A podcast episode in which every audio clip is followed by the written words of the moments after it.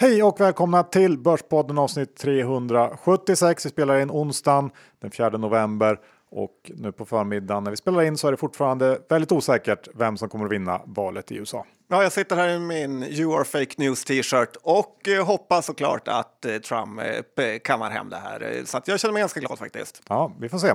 Vi har en huvudsponsor i form av härliga CMC Markets. Ja, det blev ju precis som vi sa veckorna innan här att det kan bli kaos på valnatten och det kan ge väldigt goda möjligheter till trading. Och precis så har det varit. Indexet har flygit fram och tillbaka och har man haft sin CMC-app så har man kunnat eh, profitera på det här faktiskt. Verkligen. De har ju marknadens antagligen bästa eh, villkor när det gäller eh, USA-handel både på ETFer och enskilda aktier. Du eh, kan då handla eh, till ett fast courtage på 9 dollar oavsett storlek och upp till 5 gångers hävstång.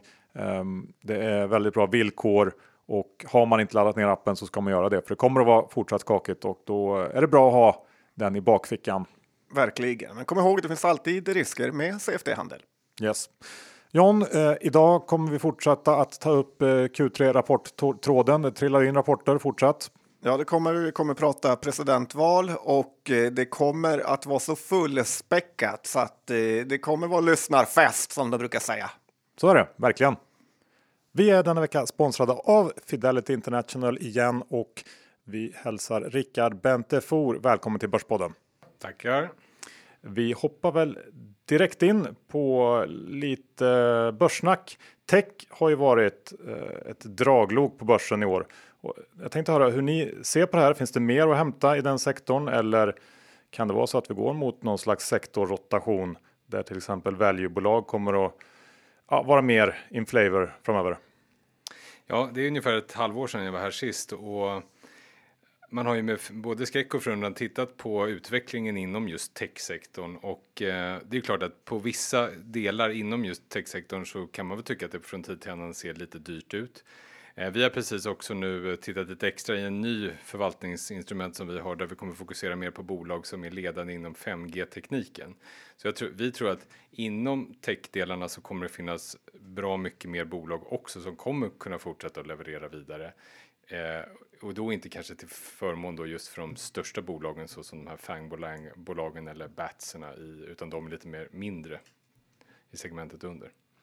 Men kommer inte de stora fanbolagen få en eh, större och större del av kakan och eh, till slut blir det en stor bubbla? Eh, jag tror de kommer få en, en, större del av kakan, absolut. Och det är väl inte där man kanske får de mest intressanta investeringarna, utan återigen komma tillbaka till det, den nivån som ligger under de här bolagen som eventuellt kan bli uppköpta utav dem, absolut. Men sen tror vi också att de här bolagen kommer ändra skepnad över tiden. Det är inte säkert att ett, vad de här bolagen är idag kan vara något annat under fem år. Om vi tittar på Amazon till exempel. Hade vi backat bandet för sex år sedan så är inte det exakt riktigt samma bolag som det har blivit just i dagsläget. Så det finns fortsatt intressanta möjligheter inom de här områdena.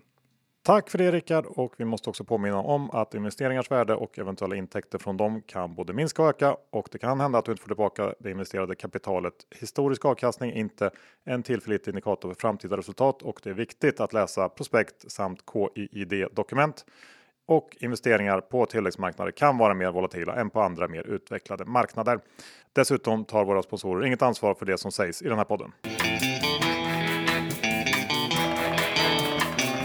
Johan, Dr. Bass Isaksson, index är i 1762.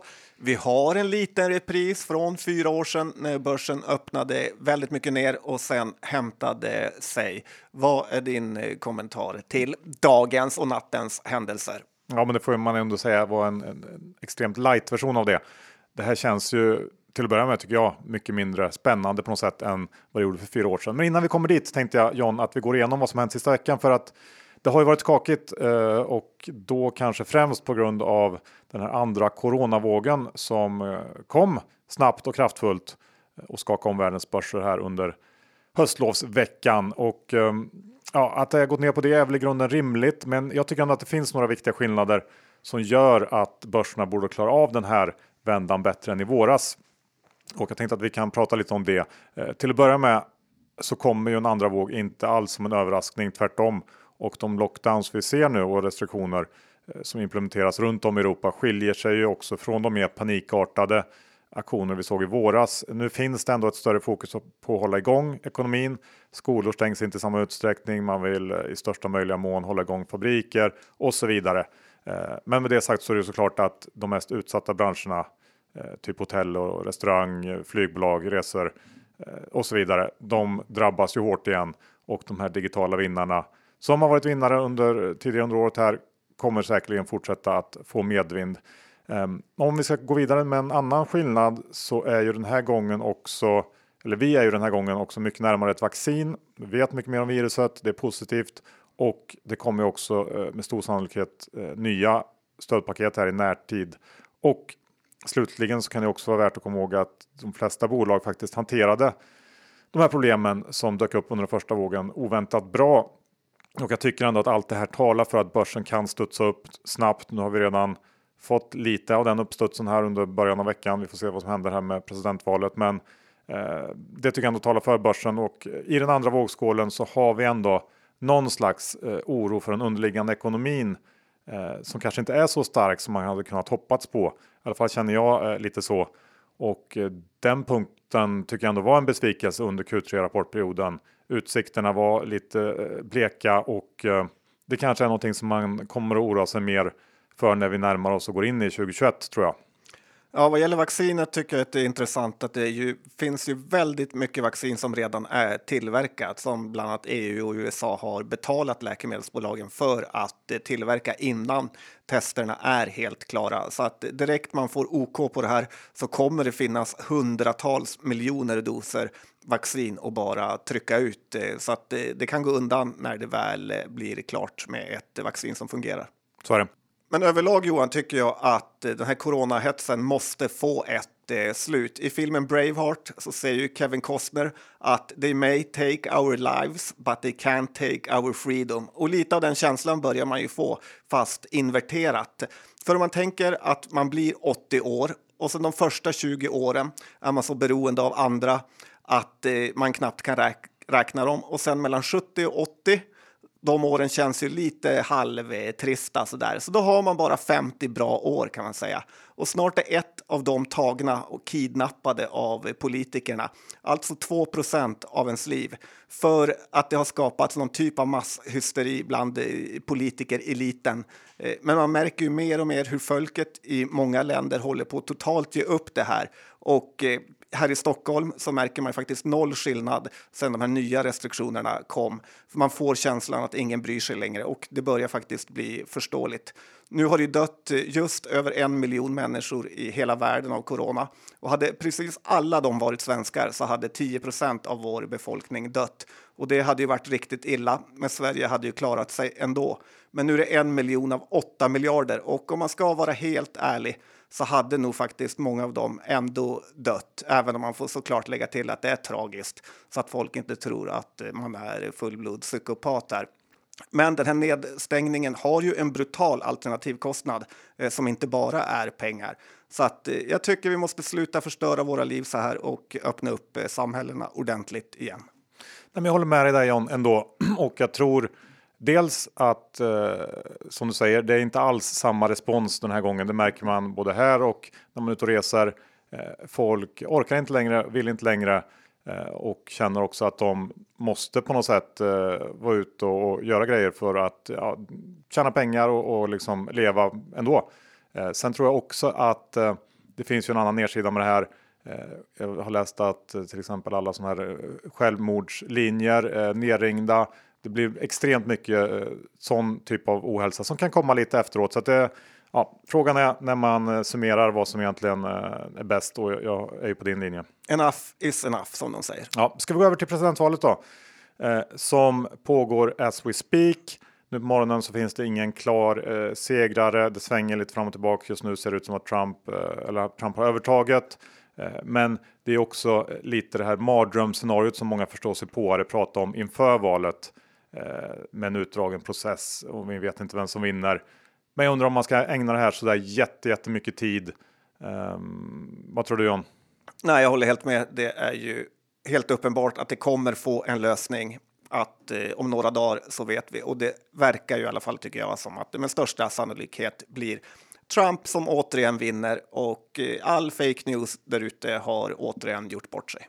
Ja, och oavsett vem som vinner, jag tror även om det blir Biden eller Trump, så vet jag inte om det spelar så himla stor roll ändå. Det känns inte som det tycker jag. Um, men man kanske ska ta upp det här med, med eh, hur valet går till. Det känns ju lite gammeldags att sitta och skicka in eh, lappar och kryssa i saker och räkna och, och sådär. Ja, verkligen. Den här digitaliseringen borde ju ta ett eh, steg framåt i alla länder nu, för att man kan poströsta är ju medeltiden. Eh, särskilt det här sjuka med att det försvinner massa röster och säckar av post som glöms bort i något hörn. Eh, jag tror att bolag som typ HiQ som varit med och utformat Eh, bank-id lär ju ha en ganska så bra tid framöver sig de närmaste kommande 40 åren här. För att det kommer bara bli mer och mer online och digitaliserat. Eh, så att den trenden har fått en förstärkning idag kan man säga. Ja, det skulle kunna vara ett bra blockchain use case till exempel. Alltid kommer det in på någon ja. vänster. Mm. Men du, eh, vi lämnar det här med valet och går över till vattendelare. Ja, det kan vi göra Johan, om du vill eh, göra det. För att det är så att eh, jag har ju rest runt eh, ganska så mycket sista eh, veckan och det finns ju något som delar mellan människor som kommer bli något och de som inte kommer bli något, Johan. Eh, och det har jag upptäckt nu. Och de som inte kommer bli något är alla de som beställer lyxshake på Max för 45 kronor. Det slår aldrig fel. Jag har aldrig sett en framgångsrik människa beställa in en lyxshake någonsin. Eh, och de som beställer det till sina barn finns det faktiskt inte ens en räddning för. Att äta hamburgare, pommes och sen dricka grädde till. Nej, det är inte framgångsreceptet eh, nummer ett kan jag säga. Vi är denna vecka sponsrade av Lendify.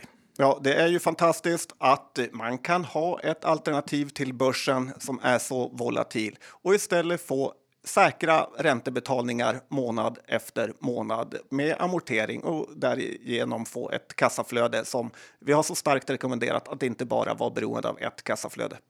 Så är det verkligen John och eh, om man eh, mot förmodan skulle behöva sälja av eh, lån eller portföljer i förtid så finns ju också den eh, eminenta andrahandsmarknaden. Där går det smidigt att bli av med lån. Ja, och vill man sätta pengarna i arbete fort så kan man köpa lån där, vilket vi har gjort, för vi har en ganska stor del av vårt företags pengar investerade hos Lendify. Ja, och vill man testa det här går man in på lendify.se snedstreck Börspodden.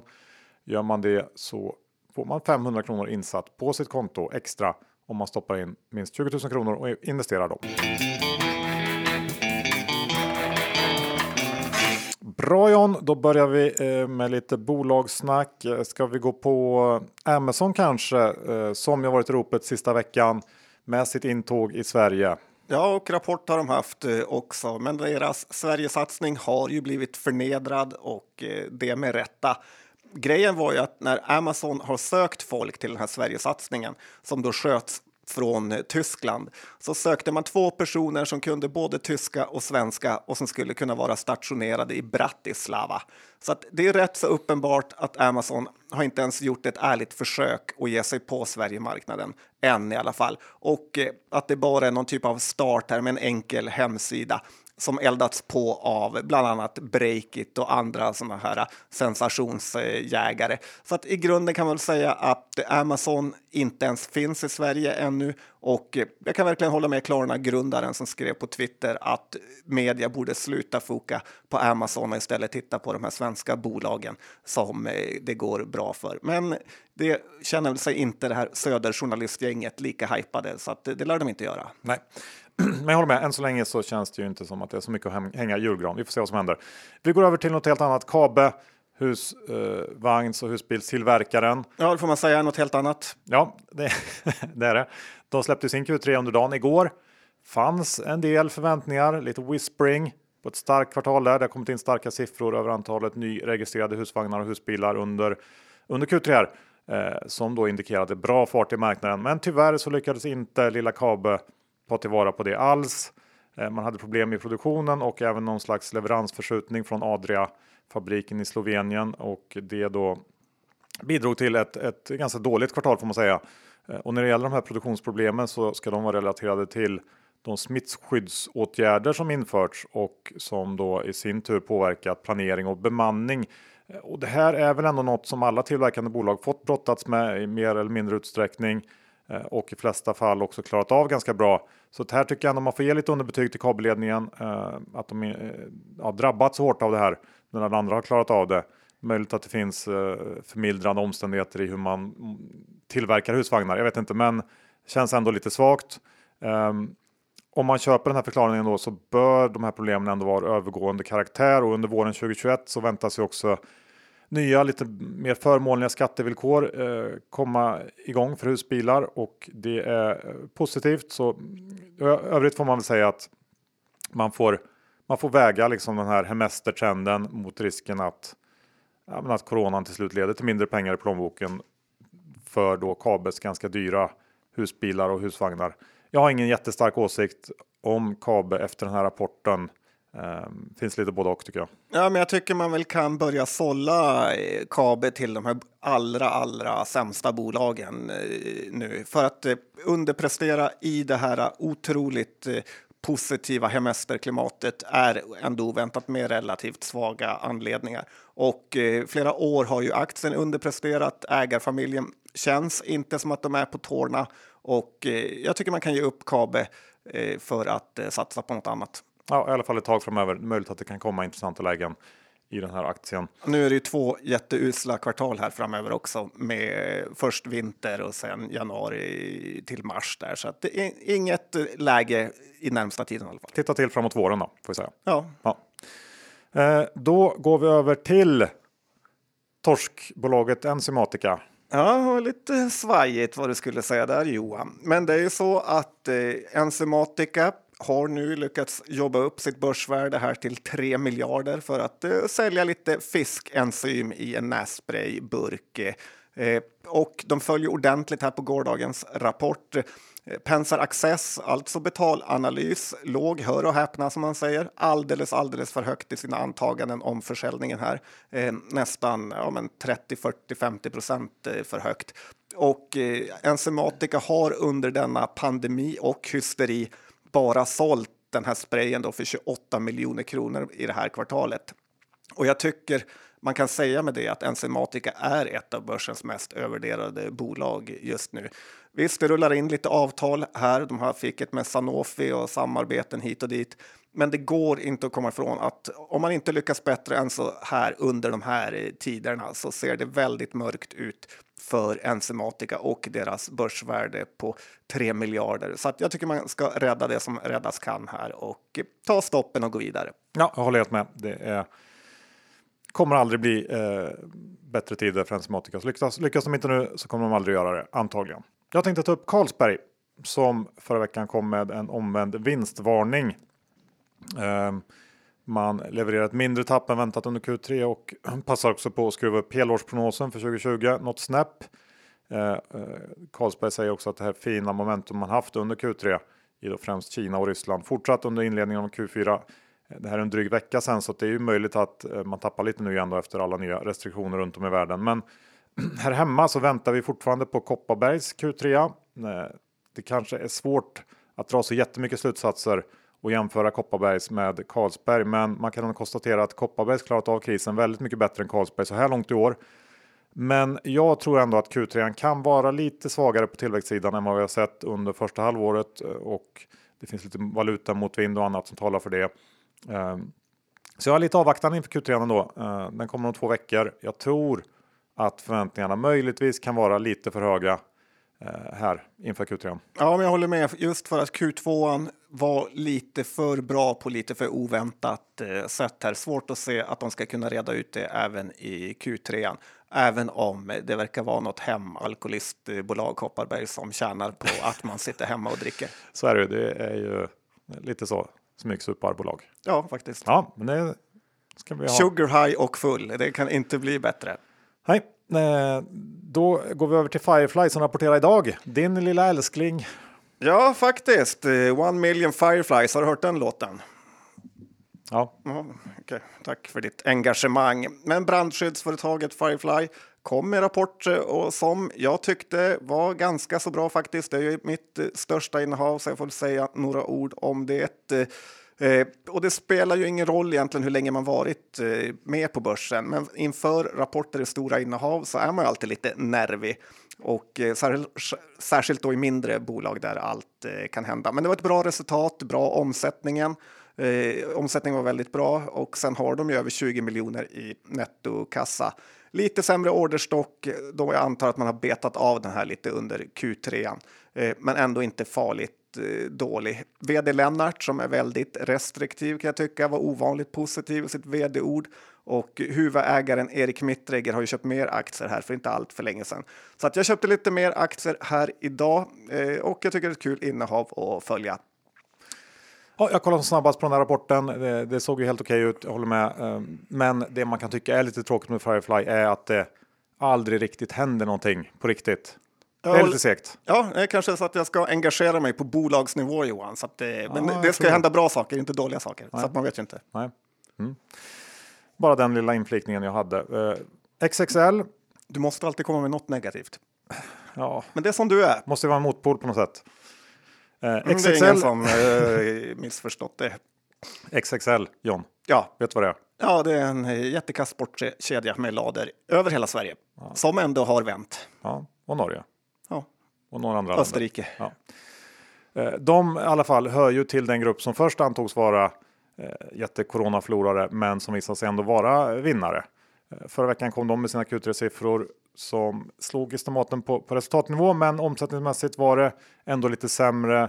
De presterade 10% i like-for-like tillväxt. Det var inte eh, gott nog eh, och börsen har sänkt den här aktien ganska mycket.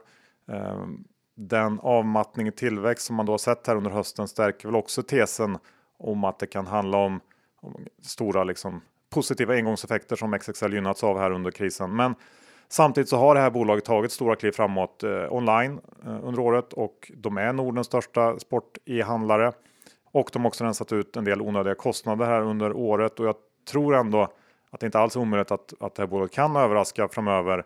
Men aktien är inte eh, särskilt billig ändå trots ett, ett stort trapp nu då sista veckan. Eh, men kanske ändå någonting att hålla lite koll på för att eventuellt plocka upp om den faller vidare. Men ehm, jag är lite avvaktande till XXL eh, just nu. Ja, det är ju en av de butiker man kanske lägger mest pengar på faktiskt. Och jag tycker de är ganska duktiga i sitt utförande. Däremot aktien har ju alltid varit eh, svajig. Men då, jag tror precis som många andra bolag som varit lite en knipa fick de hjälp av coronakrisen med att städa upp balansräkningen, lager och så vidare. Att det är ett bättre bolag efter den här krisen än det var innan faktiskt. Ja, men det tror jag också. Eh, helt klart är det så. Eh, kanske inte riktigt stämmer för alla bolag dock. Eh, vi har ju Scandic som rapporterar igår. Ja, för det här är ju ändå ett eh, väldigt spännande corona-case med tanke på hur ofattbart eh, kast det har gått för dem och då också kast för aktien. De är ju också ja, får man väl säga, det finns knappt något bolag som är hårdare drabbade av den här nya corona-lockdownen också, för den är ju inte bra.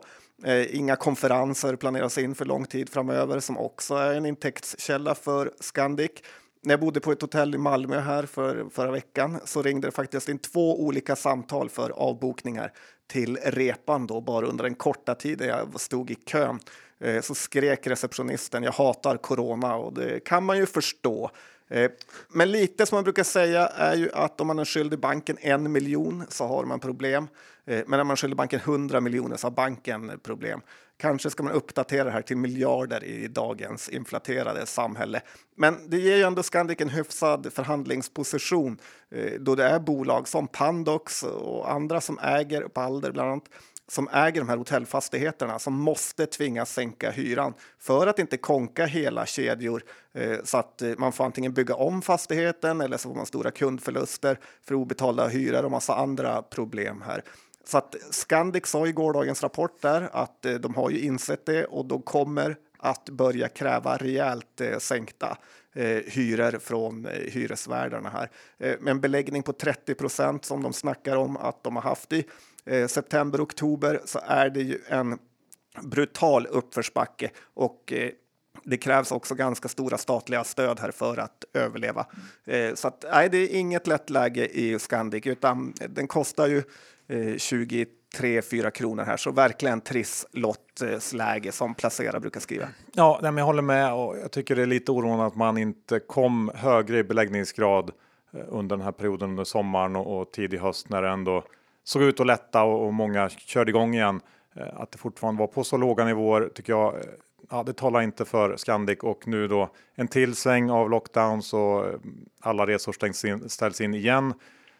Ja, jag tror den här återhämtningen för Scandic kommer ta lång, lång tid och det här är verkligen ingen, inget bottenfiske som jag kommer att ge mig på. Det känns eh, som att man nog kommer få hitta på eh, lite nya lösningar för att få det här att flyga och där är de inte än. Nej, och man har inte hört mycket från Petter Stordalen heller, så att jag antar att det är brutalt svettigt i hela hotellsvängen. Ja, eh, Tigo är ju också en av de lite större coronaförlorarna. Kom med en helt okej okay Q3 förra veckan. Eh, på alla punkter så presterar man väl lite bättre än förväntat, även om aktiviteten fortfarande är ner en eh, hel del jämfört med samma period föregående år. Tittar man till exempel på kundintag inom kontantkortsdelen så var den siffran väldigt stark, men eh, sen säger bolaget då själva eh, att man kan förklara det här med att kunder byter från abonnemang till kontantkort för att få lite mer flexibel lösning i oroliga tider. Och det förtar väl den glädjen en hel del. Och inom business to business säger man också att återhämtning kommer att ta tid. Ehm, även om den här aktien har lyft lite grann sen rapporten så är den fortfarande en av de stora förlorarna i år, ner runt 40% Det ser ju eh, billigt ut, i alla fall relativt, eh, men det kommer också ta tid innan det blir bättre eh, och det är väl ett intressant case att titta på för den som har tålamod. Men på kort sikt så finns det nog roligare saker att köpa ändå. Ehm, och det här är som sagt ehm, ett bolag som påverkas väldigt mycket av corona, corona-oro, eh, även om man på de här marknaderna som bolaget verkar inte har kommit ur den första vågen än eh, och inte egentligen bör påverkas av det som händer i Europa nu så är det ändå värt att ha i bakhuvudet att eh, aktien rör sig ganska mycket på på eh, olika lockdowns och restriktioner. Ja, det är väl bara att inse att de här telekomoperatörerna har varit helt värdelösa investeringar de senaste tio åren. Kanske X, Tele2 och Telenor. Men övrigt Telia, eh, Millicom har varit eh, katastrofalt usla och underpresterare. Så att eh, man ska ändå ha ganska positiv vy för att eh, våga tro att det är läge för dem. Med. Ja, och det är ju lite trist att det de inte ens levererar hyfsat under sådana här oroliga tider. Som, det är väl lite därför man äger dem nästan. För att det ska vara stabilt och när det inte är det så, ja, jag vet inte. Varför ska man ha det egentligen? Ja, kan man köpa något annat? Kan man. Eh, till exempel finska eh, billighetskedjan Tokmanni Ja, men de följer också på sin rapport här, även om de kanske var lite upptryckta innan. Och vid det här laget så vet man ju väl att det är Finlands börsnoterade Jula slash Rusta, kanske mer mot Rusta skulle jag säga.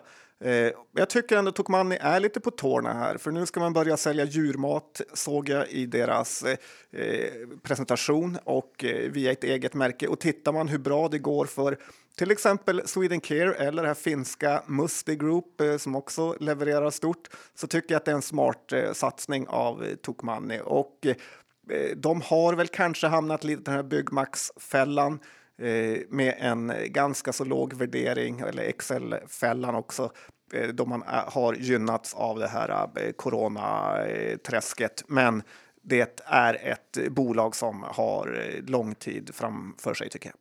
Ja, helt klart värt att titta på. Sen tänkte jag John att vi ska avsluta veckans avsnitt med ett rapportspäck som jag har inför fredagen. Det handlar om Mekonomen. Jag tänkte egentligen börja det med att gå igenom lite kort Bilias Q3. De släppte sin Q3 förra veckan. De hade tidigare släppt en omvänd vinstvarning. Eh, där indikerar man eh, ett operativt rörelseresultat kring 350 miljoner, men när då de faktiska siffrorna presenterades så visade det sig bli hela 402 miljoner. Väldigt, väldigt starkt får man säga. Och det handlar om eh, fortsatt god efterfrågan på begagnade bilar och service eh, som då driver på den här utvecklingen. Eh, och det var särskilt starkt i Norge som eller presterade ett rejält resultatlyft där jämfört med föregående år. Och med det här då i ryggen så tycker jag att det ska bli intressant att se Mekonomens Q3 på fredag. Drivkrafterna är ju de samma. Eh, Mekonomen är också stora i Norge eh, och om de inte har strulat till det på något märkligt sätt, vilket man i och för sig har historik av att göra, så bör ändå Mekonomen slå eh, estimaten trots att de kommit upp en del på slutet. Och eh, ja, presterar man ett till fint kvartal så borde ändå marknaden börja värdera upp den här aktien. Eh, för det finns fortfarande en hel del tveksamheter kring eh, om de verkligen kan leverera över tid och eh, det tynger värderingen. Så jag har tagit ett bett på Perra O inför fredagen. Ja, men jag tror du kan ha fel där faktiskt. Även i alla fall långsiktigt. Kortsiktigt är det svårt såklart att veta vad börsen hittar på. Men det är så mycket headwind för ekonomen. Det är elbilar, det är eh, tuffa konkurrenter, det är import från Kina och så vidare. Eh, Pära är inte den mannen som är rätt ledare. Han och Magnus Groth och eh, eh, förra Ratosveden kan starta ett riskkapitalbolag och sen kan de göra precis tvärtom hur de tänker så kommer det gå jättebra. Det är möjligt, det är möjligt att du har rätt, men jag, till exempel den här elbilssnacket, det ligger ju många, många år fram i tiden innan det börjar påverka.